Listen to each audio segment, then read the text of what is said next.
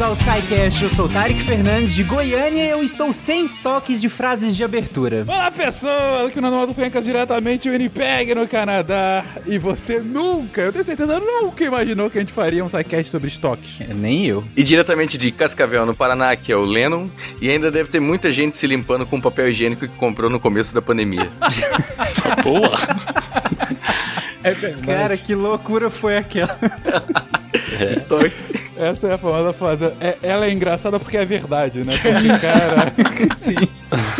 Aqui é Guilherme de São José dos Pinhais e eu não tô encontrando minha frase de abertura. Isso. Olha aí. Bem-vindo ao SciCast! Diga as passas, Catarina, que é Marcelo Guaxinim. Eu tô muito feliz que o SciCast já tá classificado. Já tá É, classificado? porque é, só quando, é só quando a gente tá classificado que a gente usa o time reserva, não é isso?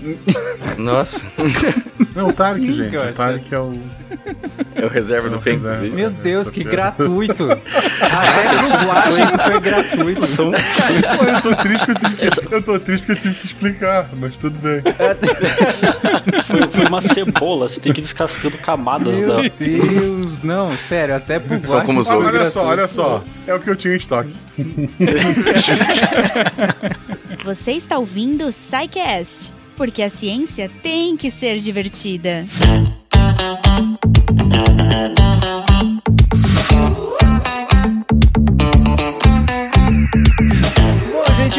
Se você que deu play nesse episódio, parabéns já, né? De antemão. Caramba, sexta-feira, vou. Porra, vou ouvir sobre o quê?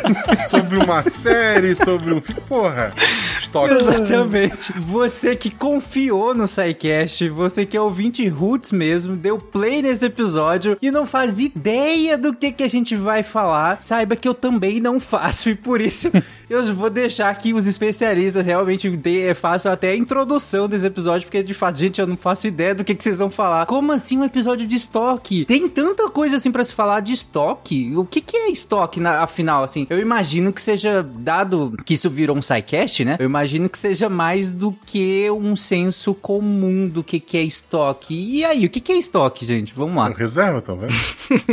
Tá. Antes, assim, temos aqui um especialista, e o especialista vai dominar aqui o assunto, mas respondendo o Tarek, cara, é, é porque é uma coisa que parece trivial por um lado, mas quando você parar pra pensar dois segundos, o nosso mundo gira em torno de estoque. A gente tá gravando aqui, por exemplo, de um. é, é, de, bom, é, é aparelhos eletrônicos aqui, de laptops, desktops e tudo mais, que tem memória. Memória é um tipo de estoque. Você tá aqui reservando, um, alocando um espaço pra guardar a partir de mídia digital. Você, quando vai no supermercado, se você tem uma dispensa, você faz estoque das suas coisas, você precisa o tempo todo. Uma empresa, qualquer empresa que venda um bem, e até alguns tipos de serviço, tem que ter um estoque. A, a- a gestão do estoque, ela é fundamental para você garantir a lucratividade das empresas. Se você não tem uma boa gestão de um estoque de qualquer que seja o seu bem, com certeza você vai perder dinheiro. Então, o mundo gira em torno e você ter uma boa gestão daquilo que você tem que acumular. Porque aquilo tem que entrar e aquilo vai ter que sair. Seja na sua vida pessoal, seja nos negócios. Sim. Se você não tivesse estoques de pautas, não teria uns pin de notícias todo dia no seu feed.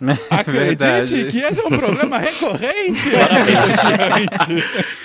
Eu tenho pra gravar, inclusive. Sendo justo com essa equipe aqui, inclusive, em relação a temas improváveis, o último SciCast com essa mesma equipe, que também era um tema relativamente improvável, no sentido de, justamente como o Fencas colocou, é um tema tão trivial que é difícil até a gente parar pra pensar nele, porque a gente vai fazendo as coisas no dia a dia, não- algumas coisas a gente realmente não racionaliza elas. O SciCast sobre logística foi assim também, né? Foi um tema que a gente vive o dia a dia nosso por conta da logística de, da nossa de outras pessoas, mas não é algo que a gente racionaliza o tempo todo que tá acontecendo, né? Inclusive, desde aquele SciCast, eu, te- eu tenho reparado, eu, todos o, todas as vezes que eu compro alguma coisa na Amazon, por exemplo, que chega no outro dia, ou no máximo no, no outro dia seguinte, vem de uma cidade específica daqui, pertinho de Goiânia, que é Hidrolândia. Inclusive, quem tiver ouvindo de Hidrolândia, comenta lá na, na postagem. E aí eu fiquei pensando, cara, o tamanho do estoque desse lugar. E aí me vem a primeira questão de, de que imagino que estoque seja essa questão de guardar coisas, né? Como o Fencas colocou, você aloca coisas para que elas sejam usadas a, a, um tempo determinado. E aí, gente, melhora a definição, por favor.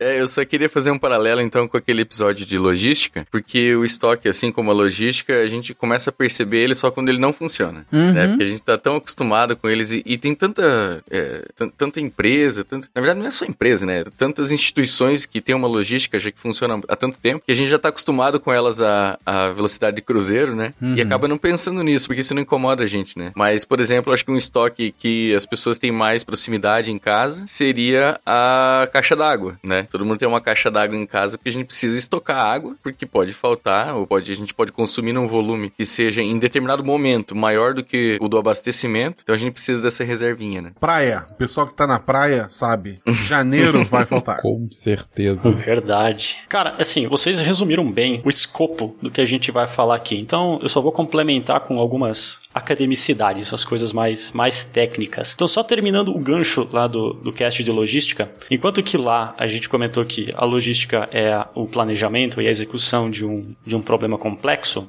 o estoque faz parte desse problema complexo, porque a qualquer determinado processo que, que exista hoje na nossa sociedade moderna, ou a gente está transformando o material em informação, ou a gente, ou essa informação está sendo guardada, ou esse material está sendo guardado. Então, enquanto que o cast de manufatura ainda está em processo de fabricação, a gente fala sobre estoque. Ah, olha aí. Já cavou um outro.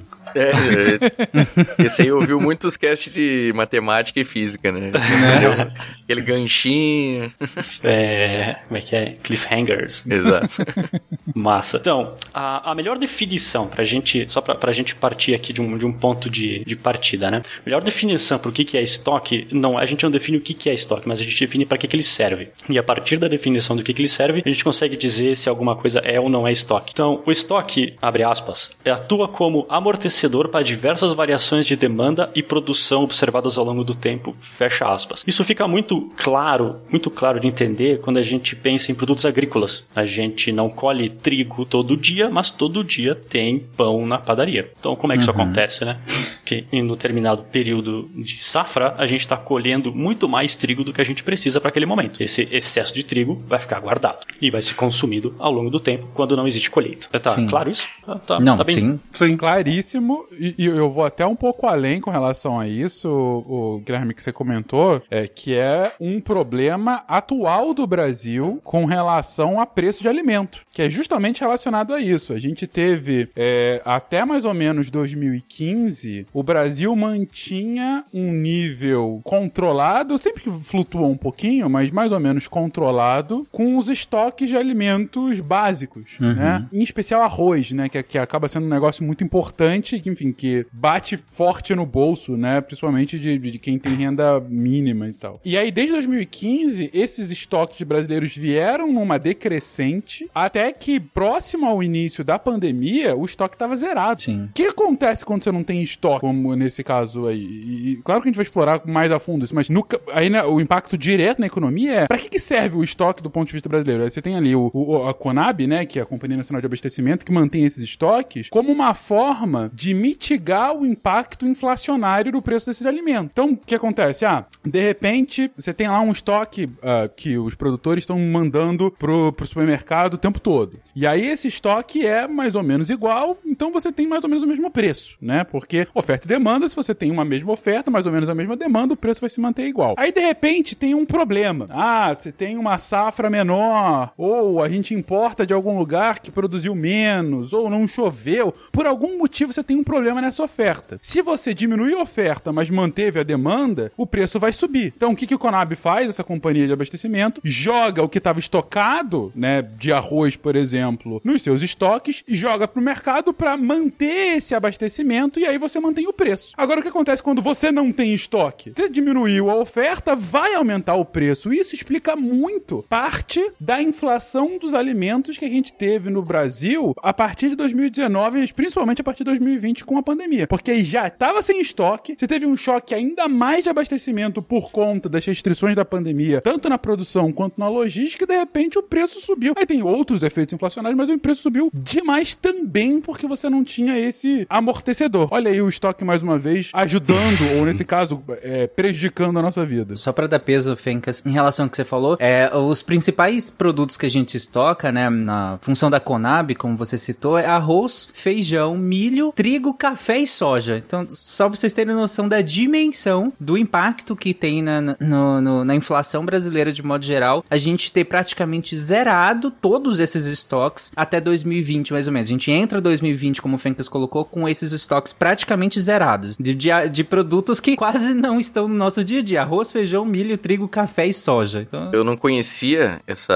analogia com um amortecedor, mas que eu achei muito, muito interessante porque faz muito sentido. É, se você imaginar, por exemplo, um cabo de guerra, né, que a pessoa puxa uma corda de um lado, o outro lado ele desloca a mesma quantidade de corda que o outro. Ele não tem um amortecedor, é uma coisa contínua, né? E no estoque, por exemplo, o exemplo que eu dei antes da caixa d'água, né, é porque tem que funcionar dos dois lados. Então, se você está consumindo mais ou menos do que você é, em determinado horário do dia, por exemplo, né? Ah, de meio-dia ou final da tarde eu tomo mais banho, então tem um consumo maior de água. Isso é o que está tirando do teu reservatório. Mas também tem momentos do dia que você tem mais abastecimento ou menos abastecimento. Às vezes acaba a água da, da rua, né? E você só tem o teu estoque. Então é um amortecedor porque funciona dos dois lados, né? Às vezes você está tirando mais ou menos desse, desse teu estoque e às vezes está alimentando mais ou menos. Não é um negócio contínuo. Então por isso que eu gostei da, da analogia do amortecedor. Sim, perfeito.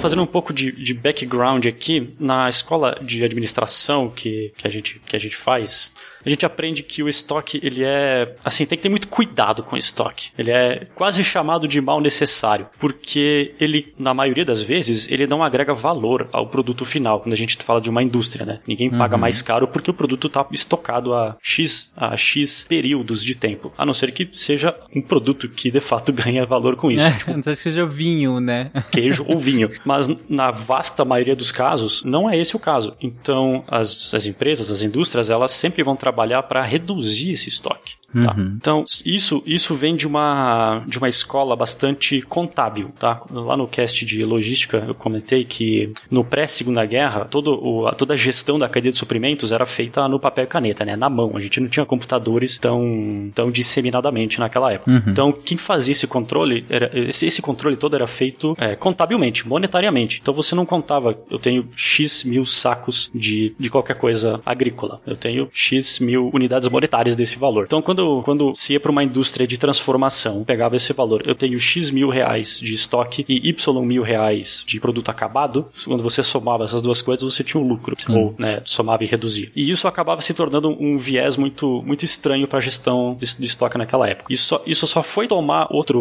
outra faceta mais tarde com a administração moderna, quando a gente tem computadores e sistemas de gestão integrados, que é quando a gente passa a tratar o estoque como uma espécie de investimento. Então a gente passa a controlar o estoque para saber o que tem dentro de casa, saber quanto a gente pode consumir, quanto a gente pode fabricar. Então, vamos pensar assim, por que que a gente, para que que a gente tem que controlar o estoque? Se as explicações de vocês já não convenceram o público, a gente pode pensar o seguinte: aconteceu uma pandemia de novo agora, só que é uma pandemia de uma explosão, é, uma MP. Todos os equipamentos eletrônicos morreram, ninguém mais tem nenhum equipamento elétrico. Virou contrafactual. É, quanto, quanto de comida vocês têm em casa antes de começar a estragar? Caraca. 3 mil hoje. É.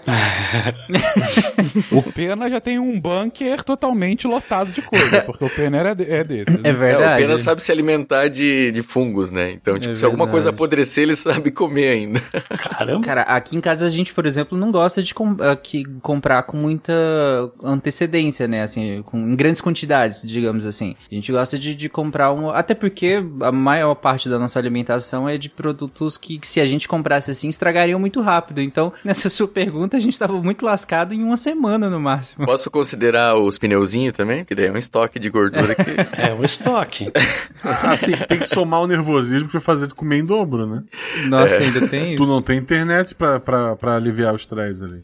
Uhum. Então, então o, o, meu ponto aqui é que não é uma pergunta simples de responder. A gente vai ter que fazer um inventário de casa, vai ter que descobrir o que, o que, que tá lá, o que, que não tá lá, pra poder tomar essa decisão, né? Ou então, como vocês comentaram antes, de recursos estratégicos, tipo recursos hídricos. Sempre que tiver uma crise de, de racionamento, a, a companhia de saneamento local vai precisar planejar os, os rodízios de, de distribuição de água, porque você não pode cortar água de todo mundo por tanto tempo. Uhum. Isso aconteceu bem há pouco tempo aqui em Cascavel. Foi 2019. Ah, aqui em Curitiba a gente tava em racionamento há muito tempo. É, foi na mesma que- época, é. Foi na mesma época. Exatamente. É, Então- E ainda com relação ao estoque de água, mas não para abastecimento, geração de energia, a gente já falou isso em alguns outros episódios. Mas estoque de hidrelétrica Não acaba existe. sendo. Não, é- acaba sendo a grande bateria do Brasil. né? Então, uhum. a lógica é: se você tem uma hidrelétrica que tem reservatório, né? Hoje em dia não se constrói mais hidrelétricas com reservatório grande por questões ambientais, mas as que tem grande reservatório, por que, que é a grande bateria? Porque enquanto tá caindo chuva naquela bacia hidrográfica, ah, o rio tá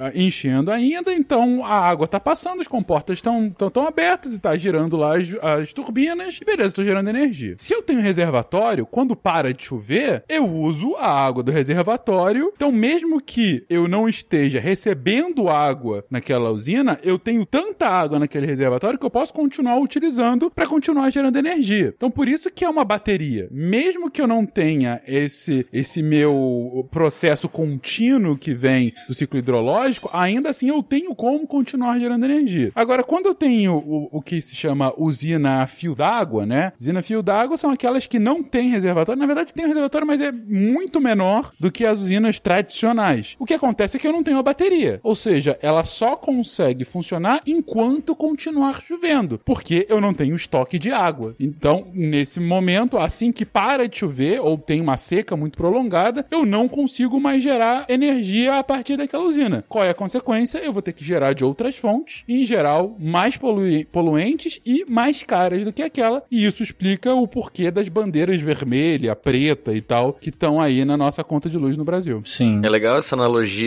da água do, né, do reservatório com a bateria, porque de fato a gente não estoca energia elétrica, né? A energia que a gente está usando agora para gravar é energia que está sendo produzida também agora, né? Mas o estoque é, é no reservatório mesmo. Isso, a gente armazena a energia de outra maneira, né? Outra coisa muito simples é o tanque de combustível do, do carro. Como é que a gente sabe quando é hora de abastecer? né? A gente precisa monitorar o quanto de combustível tem lá dentro. Então, as, Quando acaba os dezão, é, se abastecer de 10 em 10 é mais barato, né? põe dezão.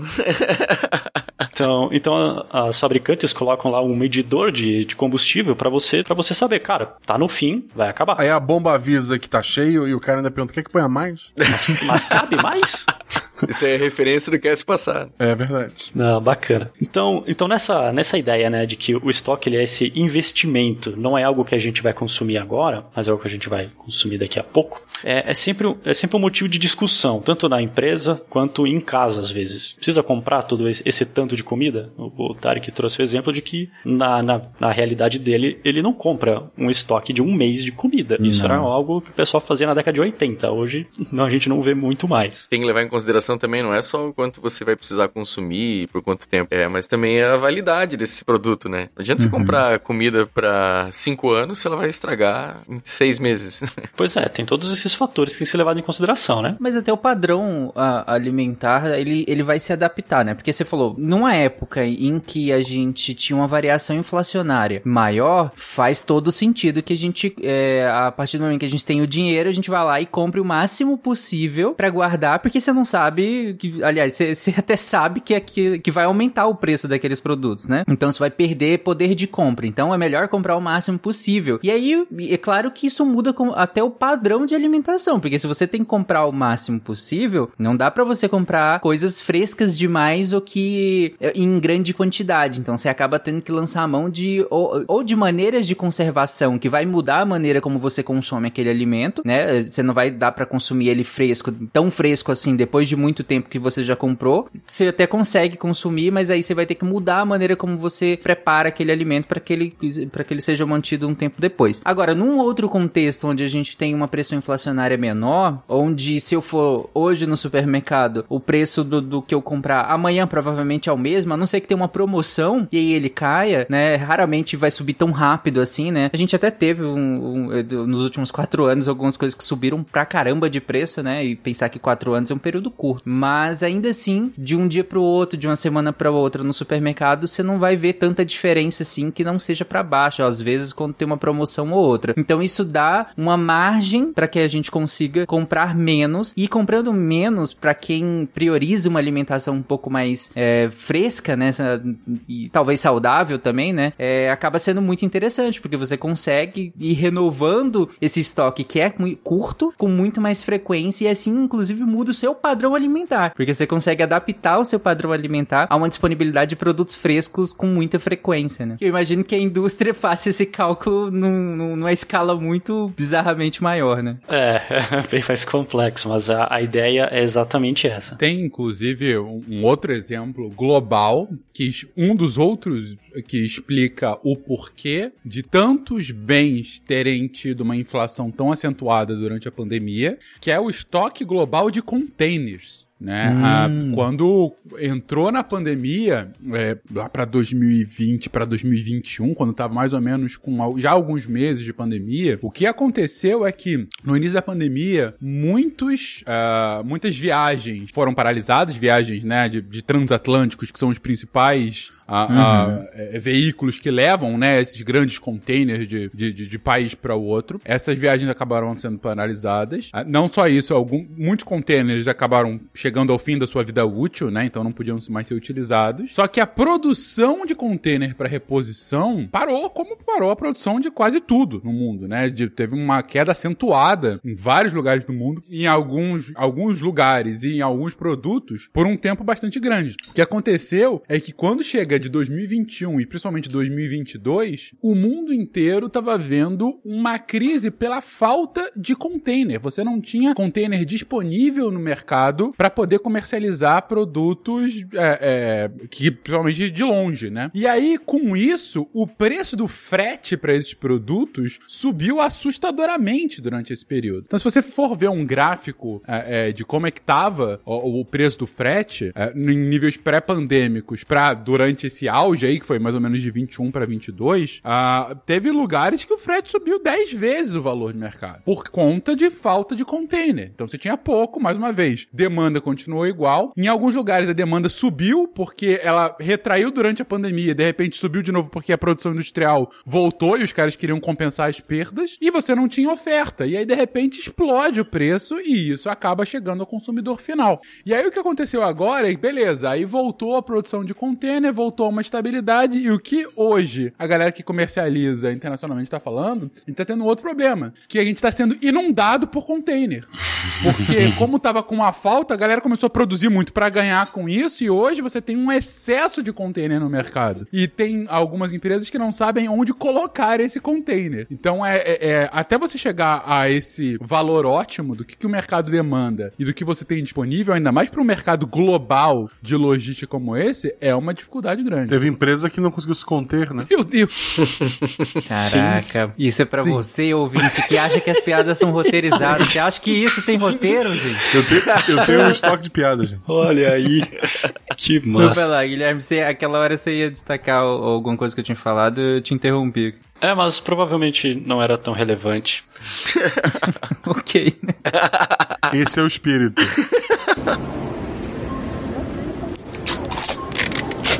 A gente já definiu então que estoque ele é importante, que sem, sem o estoque a, a indústria não funciona, bom, o mundo não funciona, né? Uhum. Então a gente, eu, eu, quero comentar aqui com vocês como é que a gente guarda essas coisas.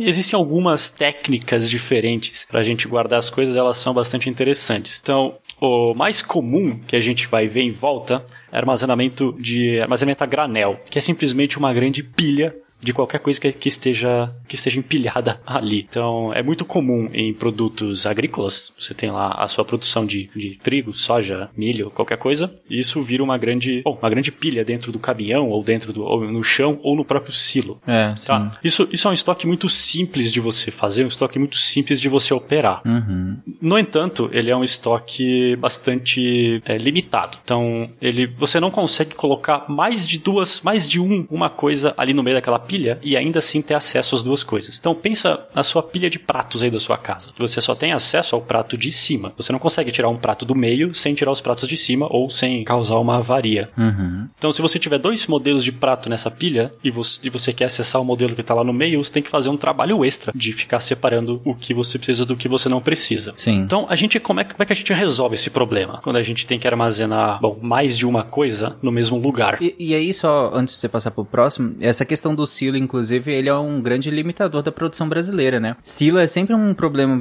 para produtor rural, porque não é fácil de, de, de fazer, nesse sentido, demanda área, né? Demanda é, é um custo relativamente alto e tem esse, todos esses problemas de logísticas que aí eu, eu nem me arrisco a falar quais são, mas eu sei que são muitos, porque os produtores sempre reclamam dessa questão do silo e aí se, acabam se juntando em, em cooperativas, né? Para que é, as cooperativas façam esses silos, para que consigam fa fazer esse armazenamento, mas aí tem uma série de problemas que esse armazenamento acaba gerando também, né? É desde fungos até inclusive morte de trabalhadores, né? Não é incomum que se tenham morte de trabalhadores que por conta desses silos gigantescos e aí nem sempre com a melhor estrutura ou trabalhadores com EPI adequado e acabam sendo uh, acabam morrendo dentro desses silos, então é um problemão. E aí inclusive eu retomo aquela frase que você falou, né, Guilherme, que às vezes o, o estoque é o mal necessário, né? Eu atendi mais de um já acidente de trabalho com morte em silo de, de grãos. Aí. E, é, e só para não ficar só também na, na,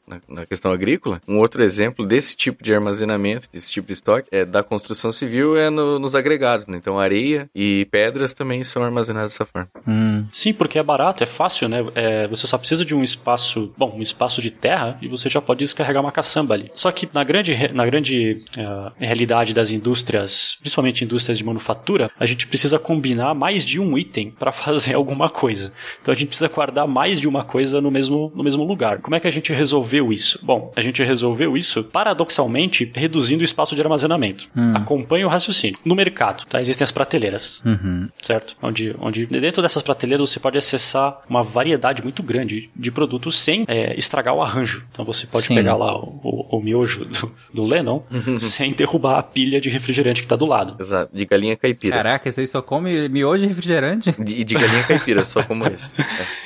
Isso. Só que, então, para aumentar a disponibilidade dos itens, ou seja, para eu ter mais itens acessíveis, eu preciso armazenar menos. Então, eu precisei reservar um espaço para o corredor, que é onde o Lennon vai transitar dentro do mercado, e todo aquele espaço acima das prateleiras, ele também não é utilizado. Exceto na, na- agora tem é, tá na moda, né? Já faz algum tempo que tá o- os, ai, como é que chama? Que é Atacarejo. quando- Isso, exatamente. Que aí agora estão empilhando tudo em cima do- das gôndolas assim, né? É, só que, no entanto, você não tem acesso ao que tá lá em cima. Então aquilo é virtualmente, bom, inútil pro, pro comprador. Aquilo é mais um ganho de produtividade de armazenamento do mercado do que tem algum valor ao serviço prestado. Mas sim, é uma, é uma, é uma técnica razoavelmente inteligente de fazer aquilo. Então, o paradoxo que eu estava comentando é, para aumentar a disponibilidade dos itens, para a gente poder armazenar mais itens dentro do mesmo espaço, a gente sacrifica volume de armazenamento. A gente passa a armazenar menos quantidade para armazenar mais variedade Uhum, justo.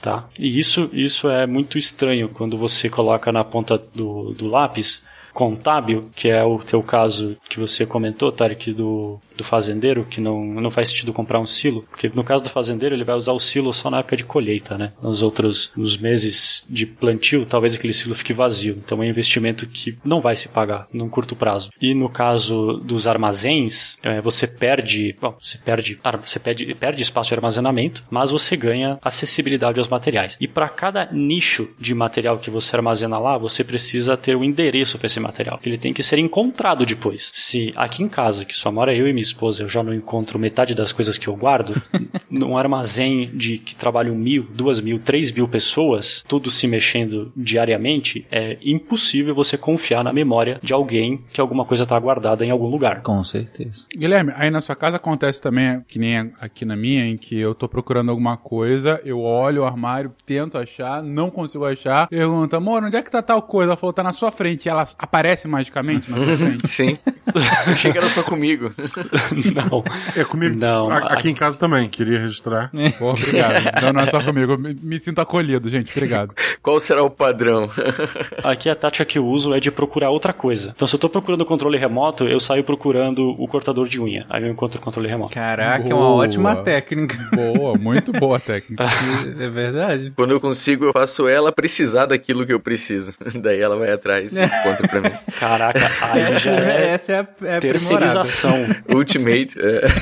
Maquiavelismo na hora de estocagem. É isso aí. Muahaha. Você chega pra, pra ela e diz, tua unha tá grande, né? Aí ela vai procurar o computador e acha controle, é isso?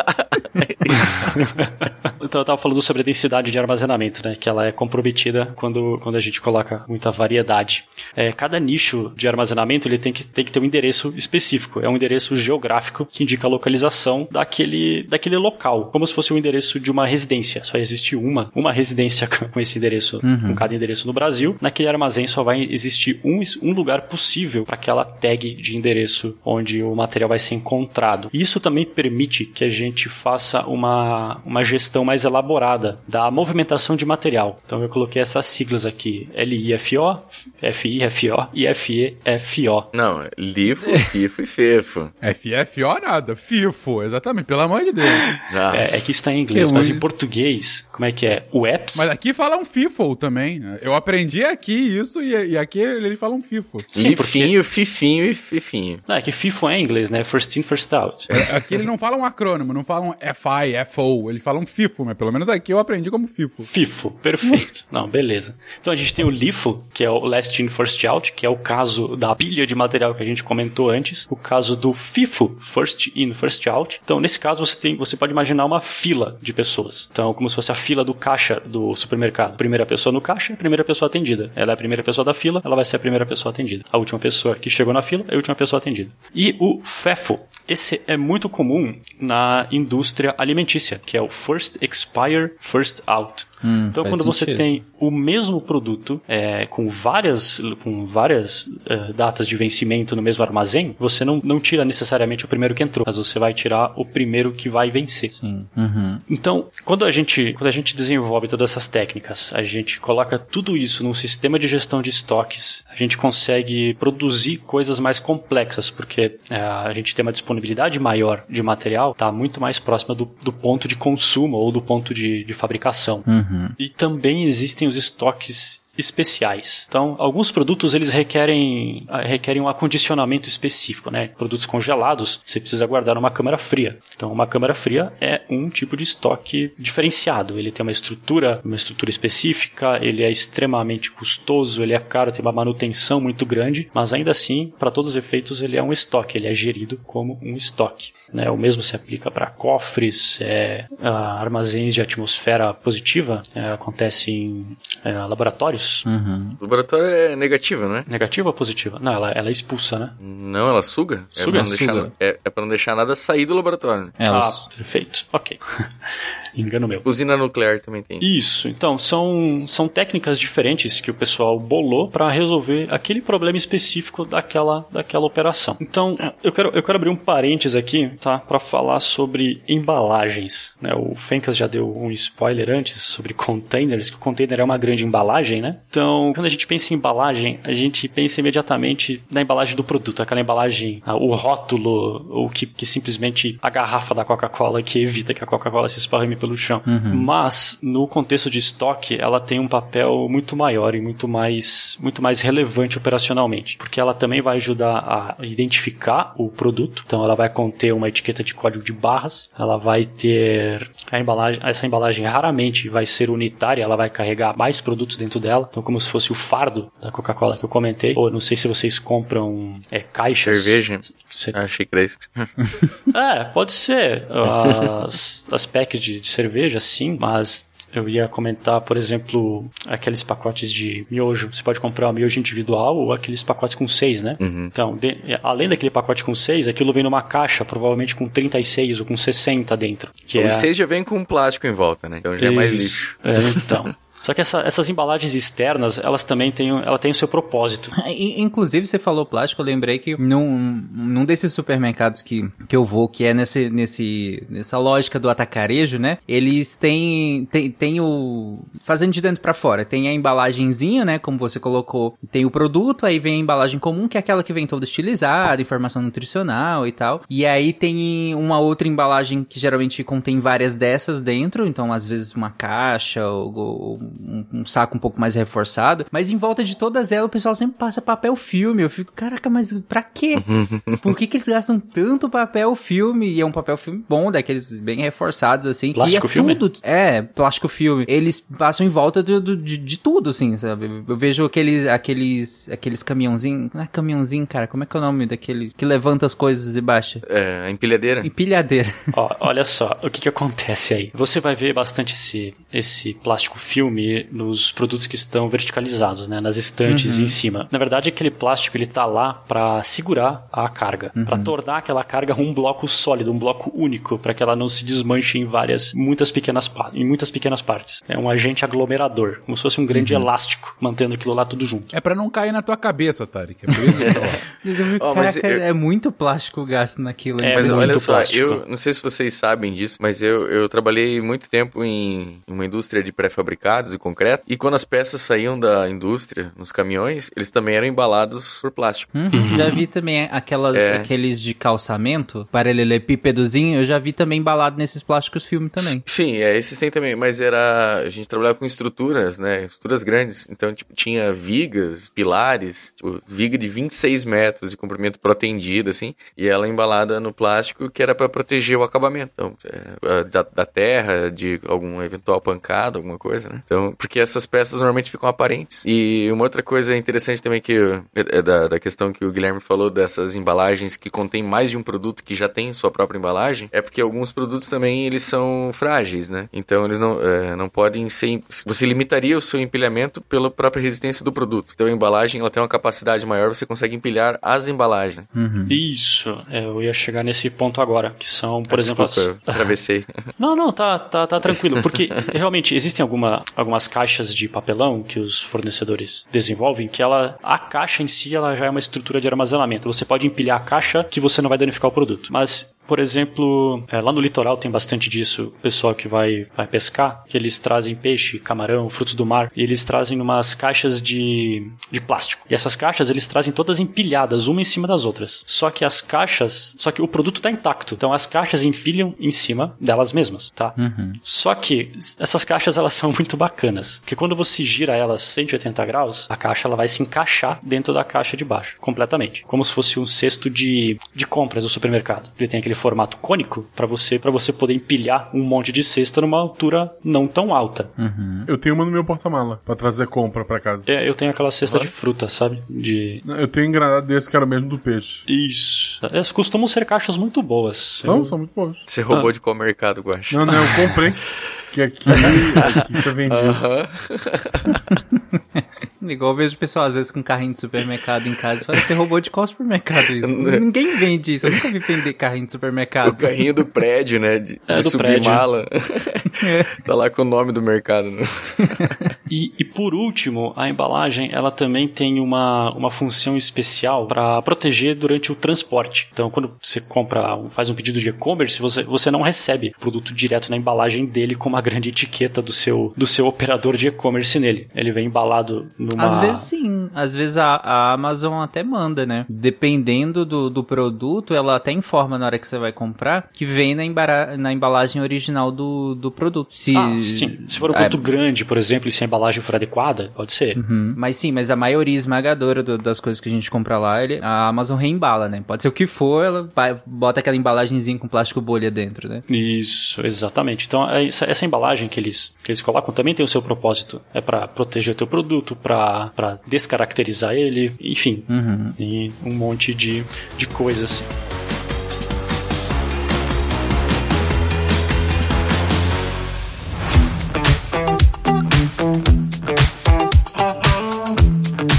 Gente já, já comentou que o estoque é importante, a gente já comentou como que a gente armazena, a gente ou, ou empilha ou, ou empilha em lugares separados, Uhum. e, e comentou também que a embalagem ela desempenha um papel fundamental nesse, nessa operação. Então agora eu quero abrir aqui para falar sobre como é que funciona um centro de distribuição. Só, só um parênteses rapidinho, então, Guilherme. É só pra deixar claro pro ouvinte é, que a gente falou de embalagem e o primeiro exemplo que você deu, que é o material a granel, esse nome já significa que não tem embalagem. É porque o, silo é um lugar de armazenamento, mas ele não é a embalagem do produto, né? Então, quando a gente Ah, fala, sim. por exemplo, cimento, né? Você pode comprar cimento a saco ou cimento a granel.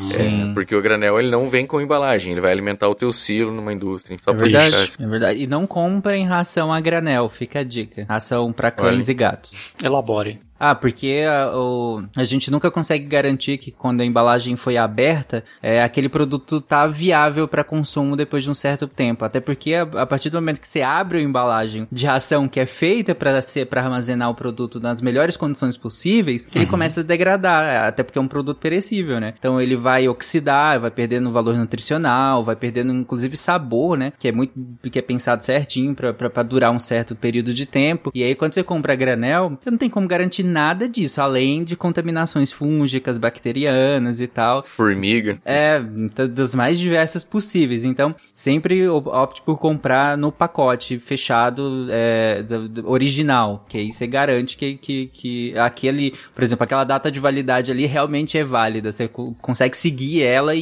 e, e- garantir que até ela é, tá garantida o valor nutricional do, do- daquele produto e a segurança, né, dele também, para consumo. Uhum, perfeito. Valiosas dicas. Bom, num centro de distribuição existem quatro operações essenciais, tá? Que vão acontecer em todos os centros de distribuição em qualquer lugar do mundo, que são recebimento de material, armazenamento, separação e expedição. Alguns, algumas, alguns armazéns, alguns centros de distribuição colocam algumas coisas a mais, algumas coisas a menos, alguma, a menos não, algumas coisas, algumas características nessas quatro operações, mas elas vão existir independente da situação. Então, no recebimento do material é literalmente a checagem do que está sendo recebido. Que alguém comprou esse material. Se alguém comprou esse material e está sendo entregue no, no armazém, ele precisa ser conferido se está de acordo com o que foi comprado, se está na quantidade que foi comprada, se está na qualidade que foi comprada, se o produto está intacto, se não está quebrado, enfim. Da mesma maneira que você confere o seu pedido quando você recebe lá do, do entregador, essa, essa, operação é feita 24 horas por dia em todos os armazéns do mundo. Uma vez que esse produto está íntegro, está intacto e está pronto e está tá dentro do, do que se espera que ele esteja, esse produto vai ser armazenado. E aí ele vai seguir para aquelas estruturas verticalizadas, para aquelas estruturas distantes. Vai receber uma posição, vai receber um nicho, um endereço de para onde, ser guarda, pra onde tem que ser guardado. Essa decisão de onde esse produto vai ser guardado normalmente cabe ao sistema de gestão de estoque, que vai direcionar esse produto de acordo com as regras de estoque aplicadas. First in, first out, first expiry, first out, last in, first out. É, e, e aí, Guilherme, deixa eu desculpa te interromper, mas aí eu fiquei pensando, enquanto você tava falando disso, que eu imagino que pensar é o quanto eu vou armazenar e onde eu vou armazenar sejam tarefas extremamente complexas.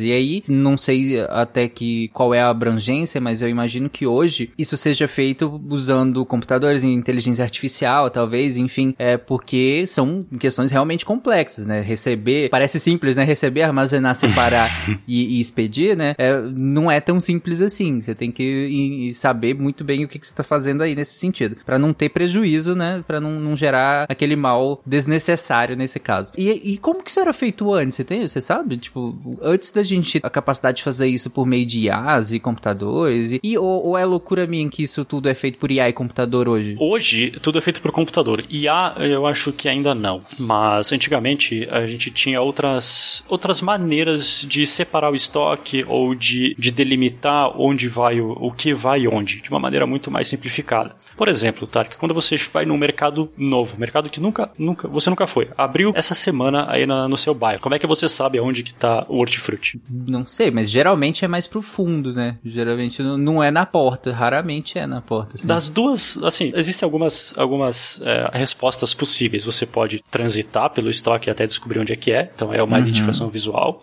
Sim. Você pode acompanhar aqueles letreiros gigantes que eles penduram no telhado, assim, descrito gigante, hortifruti aqui. Ou você vai para geografia. Existe a seção mais do fundo, onde tem os refrigeradores, onde vão ter as coisas que são armazenadas por contexto. E coisas refrigeradas ficam naquela, naquela seção, coisas secas ficam em outra seção. Então, você pode separar o estoque sem o auxílio de um computador? Pode. É improdutivo? Bastante. É, é legal que foi dado o exemplo do homem no mercado, né? Porque a mulher tem a opção de perguntar, por exemplo. É, não, homem, homem não O tem essa homem opção. é, porra, cu- custa, gente. Ai, ai. Não, a gente passa três horas lá, mas eu, eu vou encontrar o que eu preciso. Eu, porra, vou desbravar o hortifruti. Vai, vai pra casa sem, mas Eu não vou- pergunta onde Eu tá. vou achar o manjericão. Essa eu, eu confesso que, que- Aqui em casa eu gosto de fazer compra, né? E geralmente eu que faço mais as compras porque sou eu que cozinho. Mas esse clichê aí a gente cumpre. Às vezes eu não acho alguma coisa eu falo, Amanda, pergunta pro fulano ali onde que fica, porque é ela que geralmente faz essa parte. esse clichê eu faço.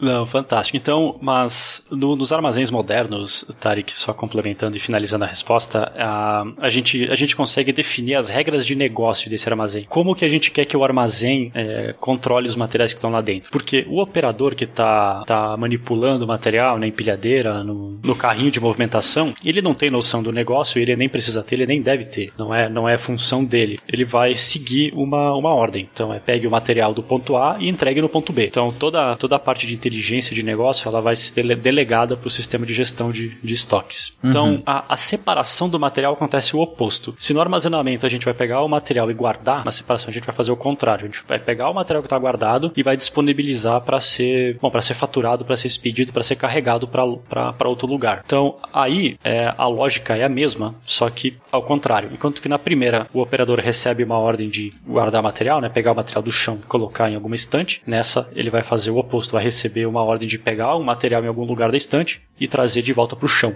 Então a gente vai ficar nesse, nesse trânsito. Pode, pode acontecer da gente estar tirando o material do armazém e armazenando o mesmo material no armazém no mesmo dia. Mas pelas regras de movimentação, o sistema decidiu que o que tem que sair é o produto que já está armazenado. E finalmente a expedição vai ser o carregamento desse material. né? Vai ser toda a tratativa de, de emissão de nota fiscal, a embalagem final do produto, a identificação para onde que esse produto tem que ir, para onde que esse material tem que ir. Tudo isso é feito na etapa de expedição e esse finalmente vai ser carregado no caminhão e despachado para longe daí. Ahn, existem alguns centros de distribuição, e aqui eu coloco centros de, centros de distribuição entre aspas, porque eles não têm a etapa de armazenamento, tá? É chamado de transit points. Então imagina, imagina o seguinte cenário.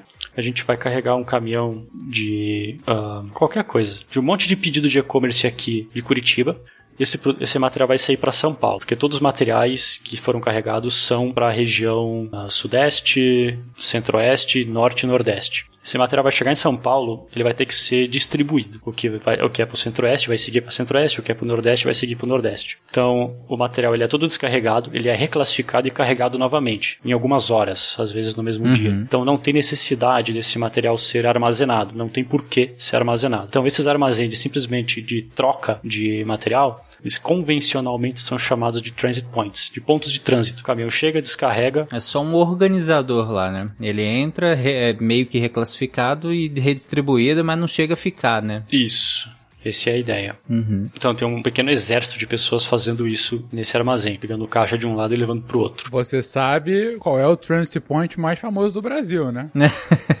o centro dos Correios de Curitiba. Sim. Ah, Que Não, não. deveria ser uma coisa onde as, pessoas, as cartas Eu chegam e são protesto. reclassificadas, mas acaba sendo um buraco negro. Cara, pior que o interior de São Paulo hoje em dia tá pior. Você pega.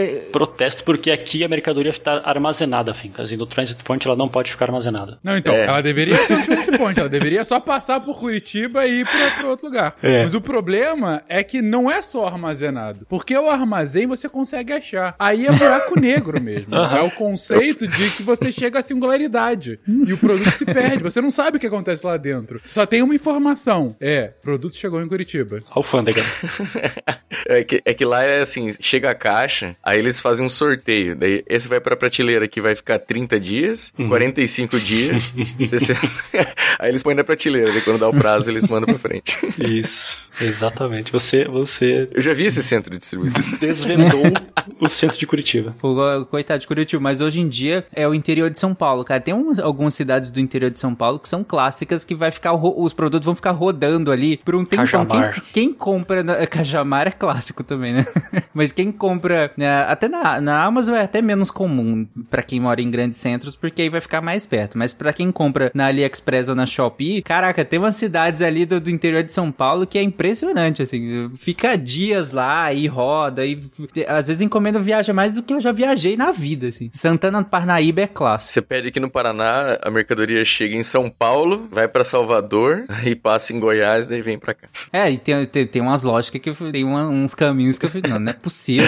E deve ter algum sentido isso que eu não vi, mas beleza. Essa é uma ótima pergunta, inclusive, ô, Guilherme. Tem um sentido para às vezes para a mercadoria dar esse passeio tão longo assim? É, é- tem lógica assim do, do ponto de vista é mais logística do que estoque isso, mas enfim. Tem, é mais barato. Mesmo no Brasil? Não, qual, qual- qual que é o lance? Às vezes você já tem um frete contratado para ir que, que não vai direto do ponto de origem da mercadoria até o ponto de destino. Vai do ponto A até o ponto C e do ponto C vai para o ponto B. E você é- e esse trajeto já conhecido, já contratado é mais barato do que contratar um trajeto, bom, em linha reta de A até B. Então, a menor na logística, a menor distância entre dois pontos é aquela que custa menos dinheiro. É, já, já aconteceu de eu ver passagem pra São Paulo, pra Rio de Janeiro, que é a minha esposa é do Rio. Era Navegantes, né? Que é aqui em Santa Catarina. Porto Alegre, São Paulo, Rio de Janeiro. Isso. Era mais Isso, barato. Eu vou, eu vou fazer uma viagem daqui a pouco. A, a Depois passagem... da gravação? É, tipo, não, daqui a duas semanas. Mas a passagem de volta era mais barata se eu, se eu, se eu ir por São Paulo e eu vou pro Rio Grande do Sul. Hum, ah, pois é. Então, eu perguntei isso no passa- Brasil porque a gente sabe que a, a questão do, do- de locomoção no Brasil é, é complicadíssima, né? A gente gasta muito dinheiro com as estradas brasileiras, né? Sim. Então a passagem é, Porto Alegre-Curitiba era mais cara do que Porto Alegre, Congonhas, Congonhas-Curitiba. É, pois é. Mas, Guilherme, eu queria te perguntar aquela hora, porque eu ainda, sempre que eu fico pensando nessa questão de estoque hoje, é por isso que aquela hora eu te perguntei se era loucura minha pensar que os estoques hoje são todos é, computador e, e IA, sabe? Você falou que computador sim, claro, IA nem tanto ainda, né? Que eu imagino que seja o futuro do, do, do controle de estoque, seja é, isso tudo seja permeado por IAs, né? Pra pensar isso tudo sem que isso tudo tenha que ser pensado por, o, por um ser humano. Mas, mas é, qual é o nível de, de mecanização desses estoques? Eu digo de grandes estoques mesmo, assim. É, para quem não, não, não faz ideia de como que funciona um grande estoque, assim, é realmente um monte de gente manejando esse tanto de, de produtos ou, ou não? Ou é, é muito mecanizado mesmo? Tem muitos mecanismos de, de, de circular essas mercadorias, né? Dentro desses grandes estoques. No Brasil, a mão de obra ela é barata. Então é mais barato você colocar milhares de pessoas no armazém para movimentar a mercadoria do que automatizar ele. Em países onde a mão de obra é mais cara, você vê o oposto, tá? Então tudo depende da disponibilidade de mão de obra regional. Então o Brasil ainda investe muito pouco em tecnologia de armazenamento, de automação de armazenamento, automação de logística, porque a mão de obra aqui ela é, é barato. Uhum. Mão de obra para esse, pra esse, pra esse mercado é bem barato. É que eu fico pensando que a, a questão do erro humano deve ser grande, né? Nesses, nesses sistemas em- de estoque Sim. em que as pessoas pegam muito nos produtos, né? Sim, sim, você tem problemas de inventário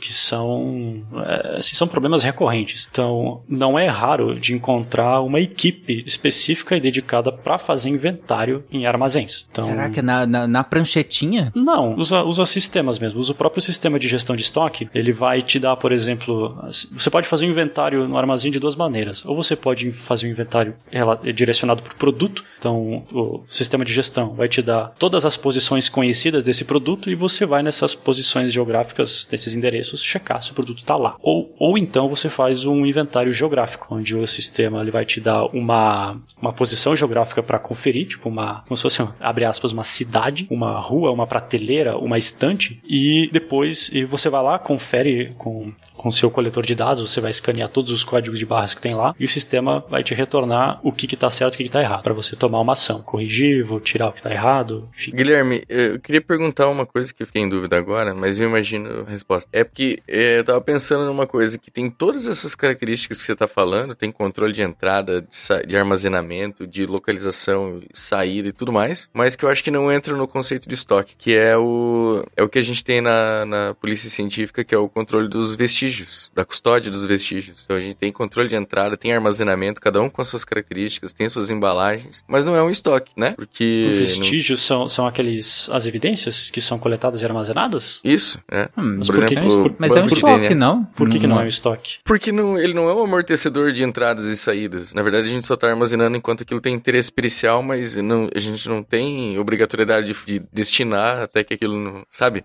É, não, a gente não tem que é, vender para ninguém isso.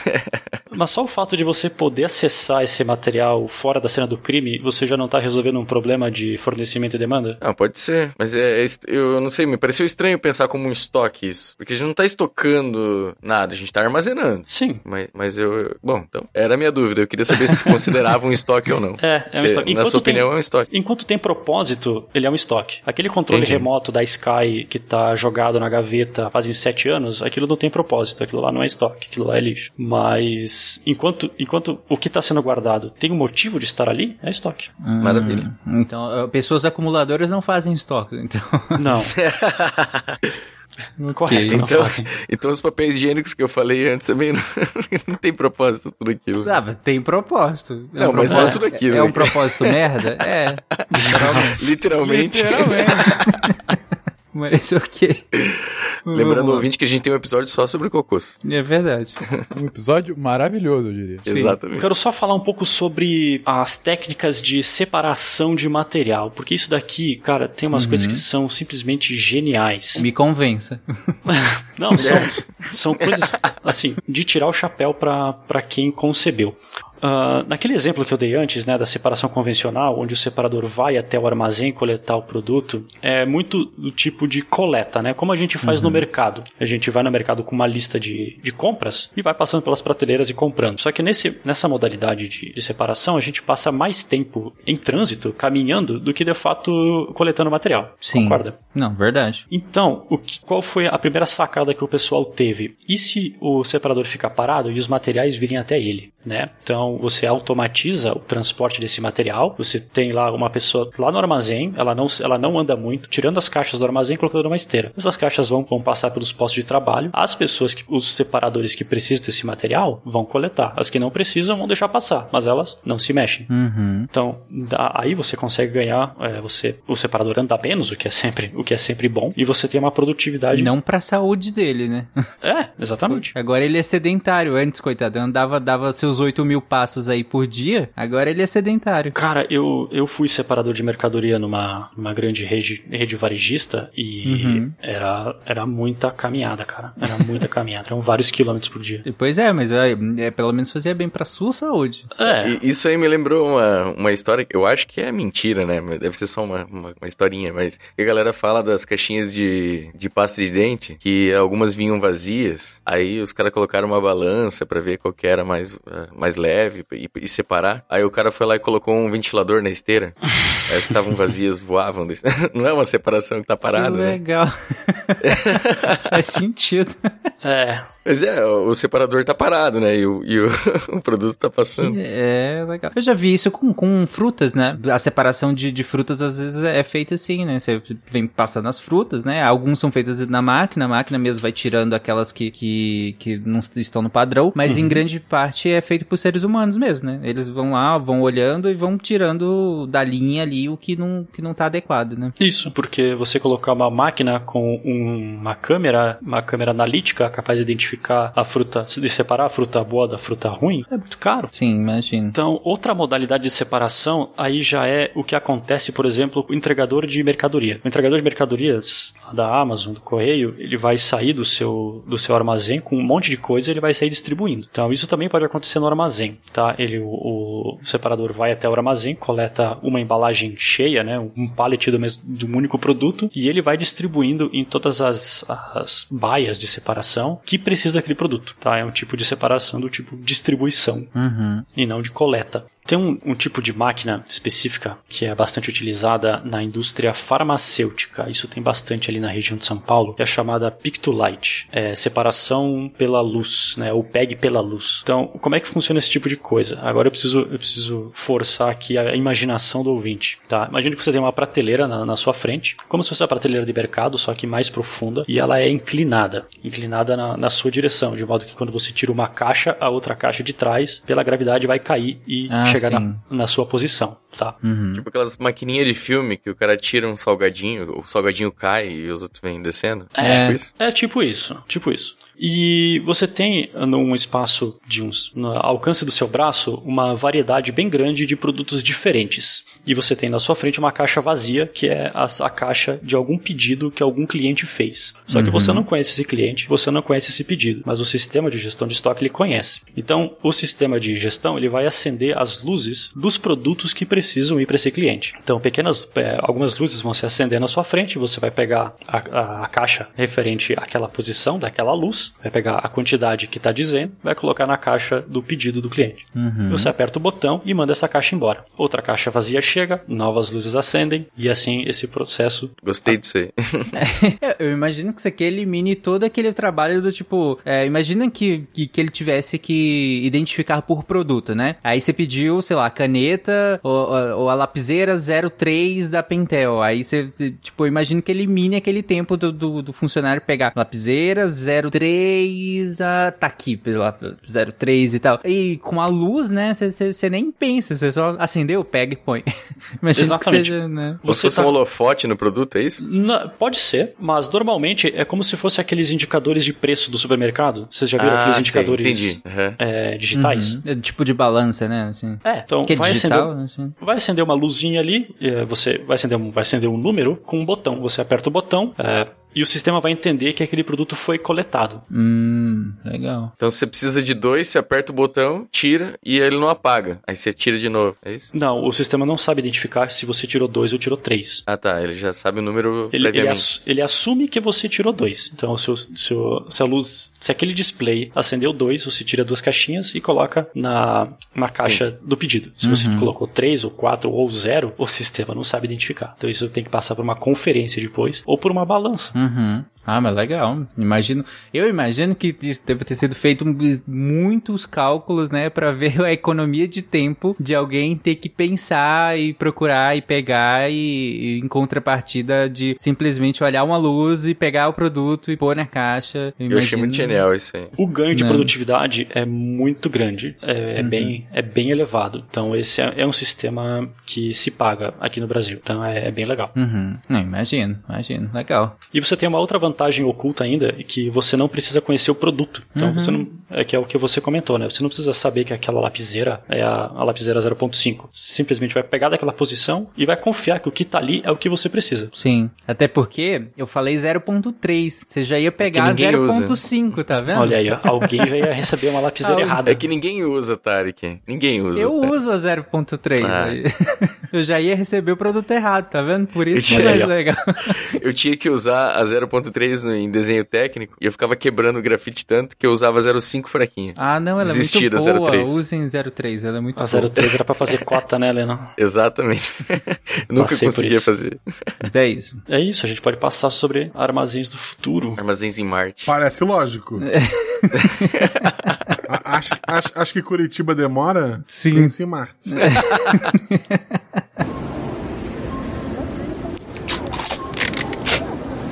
O, Guilherme explicou muito bem, acho que até agora, tanto a lógica da existência de um estoque, quanto toda a tecnologia que é envolvida em você controlar um estoque, em, em, em você é, movimentar esse estoque, né? Não só no, no, no lugar físico, mas ao, ao longo do, do, de uma cidade, de um país, é, ou, ou, mesmo dentro de um, de um supermercado, que seja, né?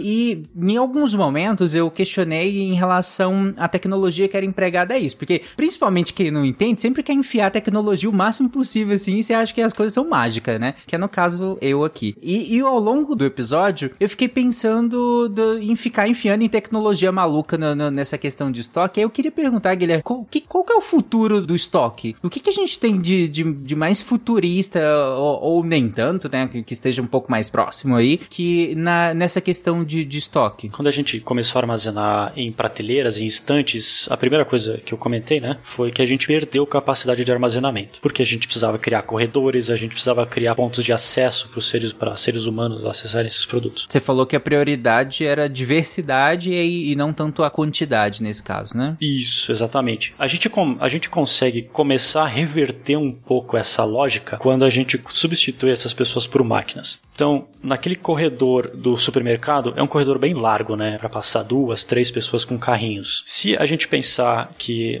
agora a gente vai estreitar esse corredor para passar somente um carrinho e esse carrinho vai ser controlado por um robô, tá? Então, uhum. pessoas não entram mais naquele corredor, somente um carrinho. E esse robô tem bracinhos onde ele pode pegar os produtos das prateleiras. Então, você vai lá na, na, no começo dessa rua, você vai colocar os produtos que você quer e o carrinho vai fazer esse, esse trânsito para você. Você consegue imaginar que o, esse, esse mercado ele pode ser 30% menor e ainda assim ter a mesma quantidade de produtos? Cara, eu imagino. E, e, eu fiquei pensando também em outra questão. Até as condições de segurança são menores, né? Porque um lugar onde pessoas transitam e mexem nas coisas, né? E é, manipulam as coisas, as condições de segurança é, é X, né? Agora, em um em que as, é um robô, como você colocou, né? Até o, uh, o gasto com segurança, com, com, com maneiras de estruturar esse, esse lugar para uhum. um robô é diferente, né? Eu imagino que é economiza espaço, tempo, né? Tarek Fernandes do SciCast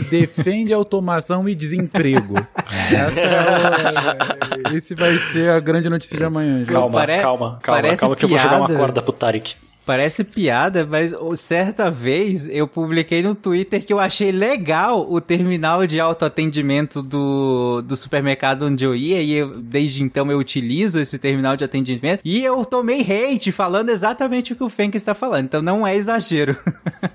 Mas eu não tô exagerando, sou muito, é muito verdade. Você claramente está de, defendendo desemprego. Mentira, gente. É realmente aqui exagero. Mas diz aí, salva, salva o Tarek aí, o que, que, o que, que fizeram com aqueles empregos, né? Daquelas pessoas que ficavam fazendo conexões de telefone, né? Por cabo. olha aí, olha aí. Não pensa nos acendedores de luz nas ruas, exatamente. Isso. Esses empregos. E, e quem dirige a charrete? Onde é que tá? Não sei. Mas deixa eu jogar uma corda pro Tarek. Imagina que a gente tem a oportunidade de tirar algumas. de tirar pessoas de situações que colocam elas em risco ou em situações precárias de, de, de trabalho. Por exemplo, um armazém congelado, né, onde você armazena produtos para exportação, produtos congelados para exportação. É um armazém que trabalha a 40 graus negativos. Caraca. Então, é um, é um ambiente de trabalho muito hostil. O ser humano, não, né, a não ser que você seja um russo, talvez 40 graus negativos não seja tão saudável para você. Uhum. Como é que tá aí, Fencas, no Canadá? o Fencas Rapaz, rindo desse momento. térmica aqui já chegou a menos 45, hein? É. Eu peguei 40 negativo no termômetro, o mínimo que eu peguei foi 35 negativo. Mas assim, te falar, é desagradável para um cacete. É... Cara, na boa, hoje tava menos 20, com sensação térmica mais ou menos de menos 25. Você anda na rua, é, é nojento que eu vou falar aqui, gente, mas é verdade. a, o seu nariz, ele fica meio esquisito por dentro, porque a sua meleca congela. Meu Deus. É sério, você não consegue respirar direito, fica, cara, sabe, vai solidificando. Eu e... nunca parei pra pensar nisso. É bizarro, cara. É você fica igual o Jack Nicholson no final do, do Shine. É tipo isso, é tipo isso. Cara, a primeira vez que a minha barba congelou, eu falei, o que, que eu estou fazendo aqui? Mas hoje eu senti de novo, assim, um nariz esquisito, cara, é muito ruim. Muito frio, muito, muito frio. É bizarro. O ser humano é. foi feito pra isso não, gente. No teu caso, né, Fencas? Lucas, tem o filho de altitude ainda. da altura. O ar é rarefeito. Não, mas é exatamente. Então, nessas condições muito extremas, um frio muito elevado, é, alturas muito elevadas, não é interessante você colocar uma pessoa para trabalhar. É mais, é mais interessante delegar isso para uma máquina. A máquina não vai reclamar ainda. Uhum. ainda. Só que não existe almoço grátis, tá? Eu só quero complementar. Além de ser uma, além de ser uma solução completa, é muito mais cara, ela normalmente é uma solução de menor performance. Porque imagina que agora você toda toda a mercadoria ela tem que sair por esse mesmo corredor por uma mesma máquina. Antes você podia colocar várias pessoas no corredor do supermercado fazendo compras, né? Fazendo, coletando produto. Agora você só tem uma máquina e isso é fixo. Então você de novo sacrifica um pouco de disponibilidade de material para você ter a capacidade de armazenamento. Uhum. É, mas aí é, né, tem que escolher, né? É regra de negócio, né?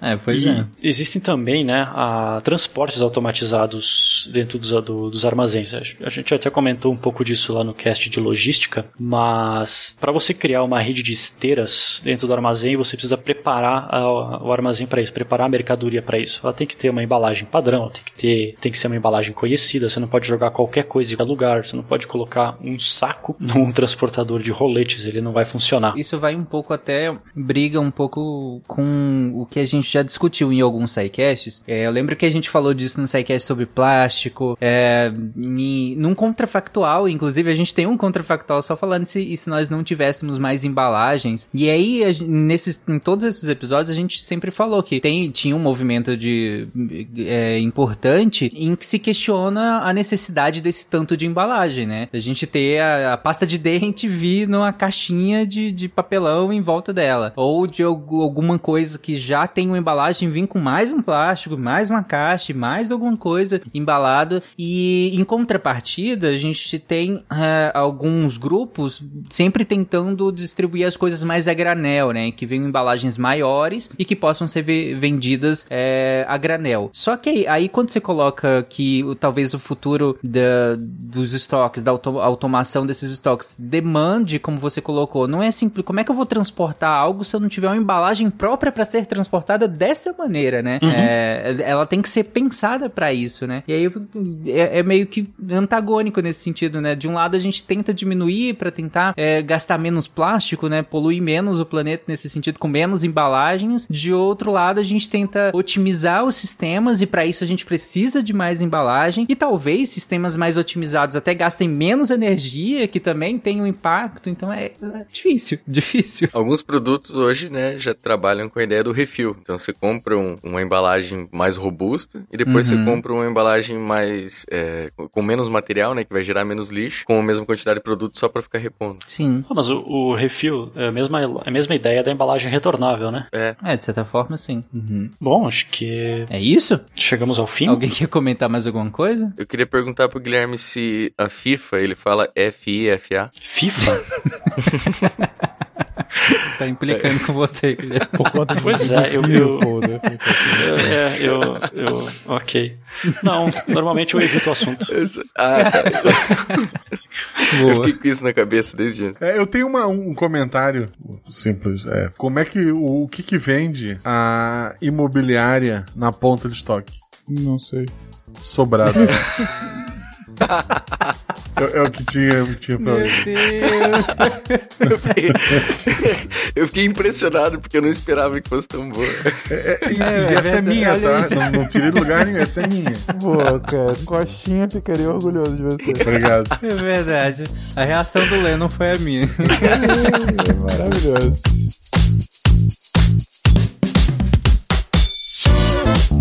maravilhoso. começar a gravar. Gravando. Gravando. Gravando. Lembrei de ver se o microfone que tá no Audash é o microfone que vocês querem gravar de verdade.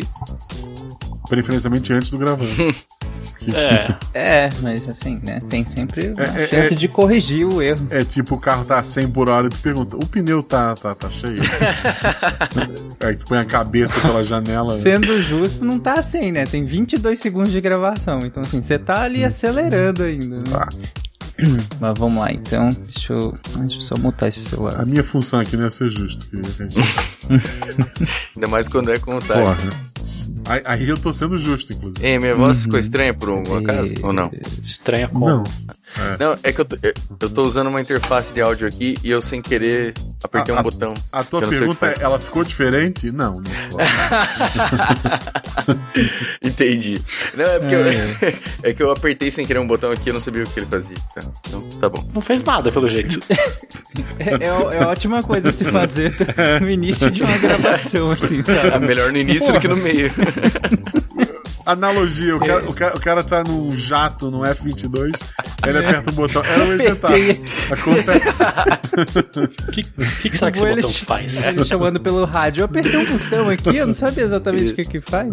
É, Fencas, fala alguma coisa rapidão só pra pegar aí. Alguma coisa rapidão. É, então. Agora em francês. Bom, Não sei. eu vou chamá-lo, vocês deem oi ao editor, Fencas, Ei! Lennon, O editor. Guilherme, Oi, editor. Guaxa. Por que o Tarek tá de host? Tarek. Olá, editor. ai, ai. Deixa eu só distanciar mais o microfone. Peraí. Olá, olá, olá. Ah, tá. Você também apertou um botão que você não sabia o que fazer. Não, é que a captação às vezes baixa do nada aqui, aí fica depois pra aumentar, dá- gera mau ruído. Esse é o host do SciCast, gente. Não sabe gravar o próprio voz. A gente tem outro em estoque. É verdade.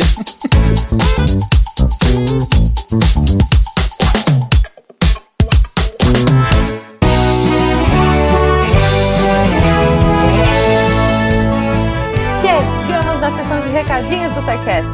Eu sou a Jujuba, passando aqui só para avisar que se você ouvinte quiser ajudar o projeto a continuar divulgando ciência de forma divertida, você pode através do PicPay, Padrim ou Patreon. Além do SciCast, você ajuda a manter outros projetos da casa e a manter o site também, com a nossa produção diária de textos incríveis. Caso você ainda não tenha visto, a gente editou o patronato para esse ano. Temos novidades bem legais esperando por vocês. Os nossos lindos patronos que apoiam e amam o projeto tanto quanto a gente. Os links vão estar aí no post. Fora isso, se você quiser entrar em contato com a gente para dúvidas, sugestões ou, enfim, recadinhos quaisquer, é só mandar e-mail para contato@sicast.com.br. Por hoje é só e eu encontro vocês na semana que vem. Tchau.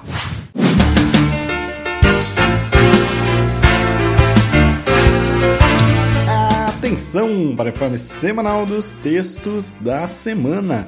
E o texto, o primeiro texto dessa semana começa complementando o SciCast da última semana sobre é, atrito e as mudanças climáticas. O Chico, né, o Francisco Serafini, vem escrevendo o texto Tribologia e Mudanças Climáticas, em que ele vai dar uma complementada no conteúdo do cast. Então o texto e o cast aí se complementam, trazendo aí é, esse tema super interessante. E na quarta-feira, o time da Geologia Geral vai falar de terremotos e previsibilidade, desafios e avanços na geologia. Como que será que a gente está em prever terremotos, em lidar com terremotos? Um tema que é bem interessante e os meninos tratam do jeito muito legal. E fechando, sexta-feira é feriado, mas a gente não deixa de tomar aquele cafezinho. Então vem o texto da Nanaka Café, meu pé de café, em que ela faz aquele completão que é de costume dela de falar da parte biológica, parte da, da planta mesmo, né? A parte genética, um pouco da- de questões culturais e do próprio plantio de café, já que a Nanaka é uma, não uma produtora de café, mas ela gosta de fazer o próprio café desde plantar o pé.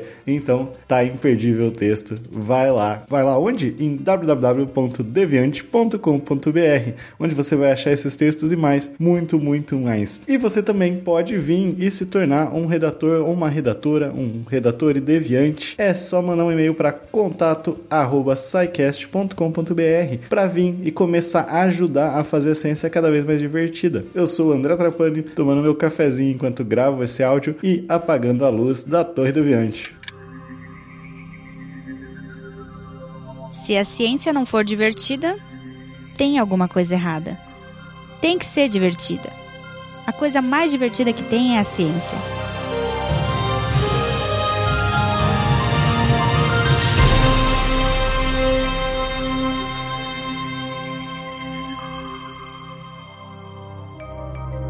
Este programa foi produzido por Mentes Deviantes. deviante.com.br Este programa foi editado por Tapcast. Edições e Produções de Podcast.